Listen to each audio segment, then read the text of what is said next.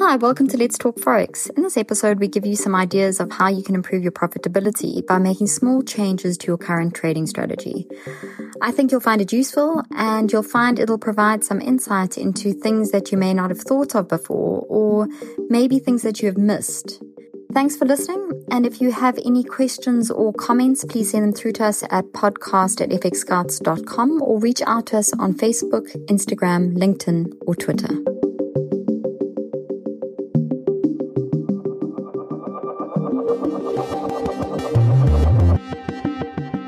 Hey, Alison.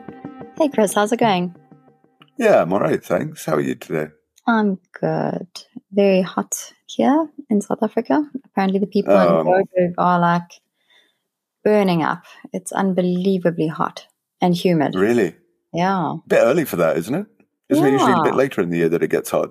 Yeah, I think sort of December, January it starts to, and Mm. February particularly. But yeah, at the moment it's just uh, people are really struggling. So, how, how, what's the weather like your side? Ah, you know, it's it's win- winter is making its way into Europe. You know what I mean? Uh, It's it's fine. It's fine. I can't complain. I certainly can't complain compared to you know our colleagues in Sweden and the UK. You know where it's No. actually there's snow on the ground. You know, no, it's it's fine. I can't complain whatsoever. But yeah, no, I'm fine. I'm well. I'm pretty good. Um, what what are we talking about this week? Yeah, well, this this week, uh, as we spoke about last week, we want to give our listeners some ideas of how to improve their trading, um, and and not Mhm. by making major changes or giving, uh, you know, um, sort of overhauling their strategy, but by giving them some new ideas of minor tweaks that that they can make to their current strategies that'll make a difference um, to trading performance. So it's not a whole new trading methodology, but operational tweaks, I guess we could say, uh, that improve profitability. And these are the long, the, the low hanging fruit that many traders sort of miss. Um, you know, they sort of miss, uh, sometimes just miss a big, and I know, I mean, I've been there myself, been a, you miss the big picture sometimes. And, uh, hmm quite obvious changes that you can make that that do make a difference. Um, so I think it'll be quite useful, quite useful advice. Yeah. I think so too. Yeah, so let's uh, jump right into it. Like we've got three things here. The first one is, um, you know, this is counterintuitive for some traders. Uh, the first way really to improve your bottom line is to make fewer trades. Most traders, and especially beginner traders, uh, trade too much. And, and it's true. Look, trading is fun, right? Mm. Uh, but every time you take a trade, you are risking capital, and overtrading is often what breaks beginners. You see it all the time. So it's really important to identify the trading opportunities that are going to be the most profitable for whatever trading strategy it is that you've developed, and then stick to them, and only those ones. You know, but um, as like most traders, they make the mistake of believing that they have to be in the market all the time, and that's just not true. Yeah. Yeah, I think that, I, I mean, I, I know I've, I've fallen victim to that myself, is you think that you're going to miss opportunities. So you sit there and you wait and you wait and you wait and you kind of get bored and then you're like, okay, let's just take a trade, you know, uh, maybe this will Yeah. work out. And, uh, more often than not, when it's not part of your strategy, it just, it, it tends to either fall flat or worse, you, you lose, you know? Yeah. Um, yeah, and in our business, we often talk about the 80 20 rule. Uh, it's something we talk about quite a lot, and it applies to Mhm. trading too. So, uh, the 80 20 rule basically is that 80% of your results come from 20% of your actions. And it's a widely accepted principle in many areas of our daily lives and uh, business. Um, so, famous examples are 80% of your sales come from 20% of customers, or 20% of your sales reps close 80% of the deals, 80% of the complaints come from 20% of your customers, and hmm yeah, 80% of your wealth is owned by 20% of the people. Um, and and the same is true in trading. Definitely 80% of your your um, results and uh, whether good or bad come from 20% of your actions. So so to avoid overtrading, uh, probably could you know, uh, especially if you stick to your strategy, you could do yourself some some huge favors. Yeah, exactly. So, do you really need to trade every day? Is a good way to start with this. Um, you know, you look at which days in the past have produced your best results, and and do you, and then maybe stick to uh, stick to those days. Do you need to trade as much as you do every day? Probably not. A really good idea as well is limiting the number of trades you have on the same the same idea. You know, if you're going to take the trade on a bounce off the low and then you get stopped out, and then you try that again and you get stopped out again, stop doing it. right? Don't keep on. yeah, it's not rocket science, right? Don't yeah. don't make keep on making making the same mistakes. Um, reduce the number of trades you take, and you. I think you actually be surprised uh, how this affects your profit profit and loss levels. Yeah, exactly. And and it's having the patience to wait for the right trades, um, not getting into the trade for the sake of trading, as I, as I was saying just now. Um, you want to find your setup, you want to find the signal, then you want to have your trigger and manage your risk. So if you see like I don't know an example I think most most traders can probably relate to is if you have an engulfing bearish candle to the downside, which is a signal of a possible bearish move, you might only take the trade if the price breaks past the low of the that bar or the next bar, or if it rallies only halfway up the bar, then you want to take the trade. Many traders just see the signal, you know, the the engulfing uh, engulfing bearish candle, and then they pull the trigger. But what they need is the signal and then a confirmatory trigger uh, that it's the right trade to take, and and they sort of get impatient, to see the signal, and and take the trade. Mm-hmm and and also you want to identify what makes you the most profit. I remember when i started trading and i looked at my stats i was quite surprised to find that i generally lost on my short trades and i won on my long trades. Uh, and i think a lot of traders find that. It, it's quite difficult to see the market upside down which is what you have to often do when you when you're taking the the short trades um, but this was easy, low hanging fruit for me. Um, and once mm-hmm. I realized this, I stopped. I stopped trying to make the short trades work. I stopped trying to see the market, um, you know, in reverse or inverted. And I, I traded long, and I took the trades when they were long, and I did much better. So basically, you want to approach the market with what you're good at, and you want to approach it with the things that um, that have worked for you in the past. Yeah, exactly do what yeah. works for you, do what you're good at, and and keep it to those. Keep it to yeah. exactly that, and don't don't try and think outside the box too much. Yeah, keep it simple. Um, mm-hmm. It's really good advice. The second point we want to make here is having a hard daily walkaway stop loss. Cannot emphasize the importance of this enough. Some people are excellent traders, fantastic, but they lack the self discipline to keep their stop losses at a certain level. And then when the price gets close to their stop, they move it. And this is just hope. You know, we were talking about this in a recent episode, talking about hope and how yes. damaging hope can be.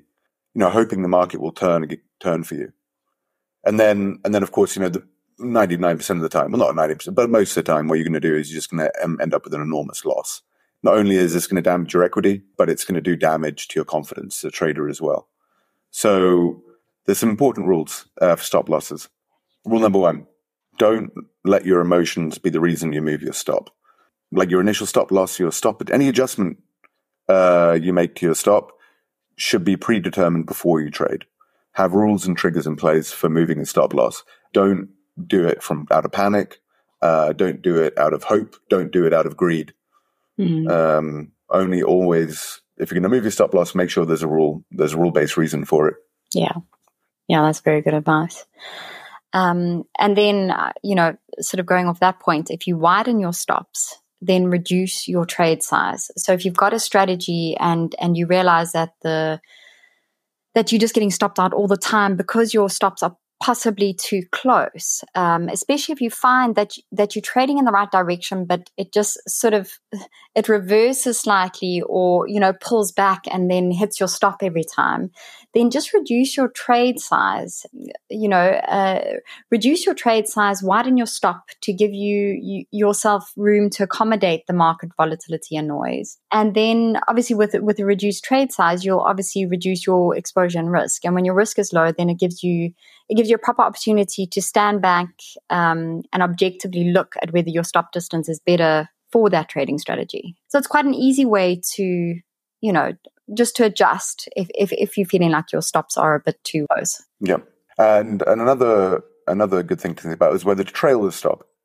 So trailing your stop means moving in the direction of a winning trade. So this locks in your profits and helps you manage your risk if you add to your open position.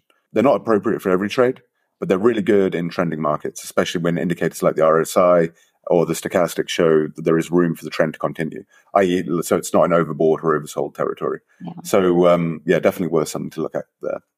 Yeah, particularly on, uh, uh, you know, as you always talk about Chris cTrader, um, it's great mm-hmm. because you don't have to monitor the the trading stop all the time, or you don't, you don't have to be connected all the time on on cTrader because uh, the stop is set from the not from the terminal side.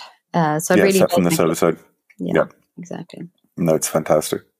And the last low hanging fruit, and sometimes something um, a surprising number of traders forget, is to look at the higher timeframes when performing analysis. I mean, this seems pretty obvious, but you know, before you pull the trigger on a trade, look at the longer term time frame and how the market is trending. You don't want to well, you don't generally, unless unless that is part of your strategy, want to go short on a long term uptrend or long on a long term uh, downtrend. Um, so Yeah. so just be aware when you do your analysis that that you look at these higher time frames. Yeah, exactly. With with time frame analysis, you can you can make use of so-called you know higher time frame, you know, uh, higher time frame and one lower time frame, and then the higher time frame is used to analyze longer term chart um, and trend context to get a you know just get a sense of general market direction and sentiment. So you want to establish a directional bias, uh, so it's a long, short, and neutral on the higher time frame first, and then you go in to the, to uh, look for specific trading opportunities uh, on the lower time frames. So you can use this to time entries, uh, manage trading positions, etc. So one of the biggest mita- mistakes traders make when performing multi-time frame analysis, starting their analysis on the lowest uh, time frame. So you can start on the one minute or the five minute, then working their way up. Uh, this is called the bottom-up approach, and um, is not not particularly successful. No. Yeah, I mean, so if you start your analysis on the on the lower time frame where you place your trades, um, it creates a very narrow and one-dimensional view, um, which basically misses the point of multiple time frame analysis. So often traders adopt a specific market direction or opinion on their lower time frame, and then they do the higher time frame analysis, but they just use that uh, for a way to confirm their opinion Yeah. uh, rather than Mhm. actually uh, sort of having a clean slate starting from the higher time frame and moving to the lower time frame and and having that in their their awareness before they before they decide on on a trade direction Yeah, exactly. You create confirmation bias, um, and un- and it's unnecessary risk that you're building. So yeah, we recommend the top-down method. Uh, with this top-down approach, you always you know start the analysis in the higher time frame, get a general sense of the market, trend context.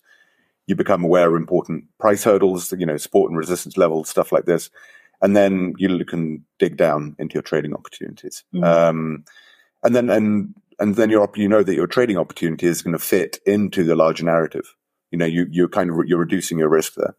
yeah so um uh, that's it's pretty short and sweet um, but in summary if you want to reduce uh, if, in summary uh, if you want to improve your trading performance uh, in three quite easy ways that, that you don't have to overhaul your three strategy you know your your trading strategy then you want to reduce the number of trades you take and be very specific about the trades that you do take. Ensure that they they match your your trading strategy Secondly, you want to set a firm daily stop loss limit or at least have predetermined triggers for moving your stop or ways uh, that you can manage your risk if you're going to move your stop. And lastly, you want to be aware of the higher timeframes when performing your analysis. And you want to start with the higher timeframes when performing your Mhm. analysis, um, even Yep. if you are going to trade on on the shorter timeframes. Exactly, exactly. Nice and easy, nice and simple stuff. But um, I think it'll make um, make quite a difference Yeah. if everybody listening to this put these in practice.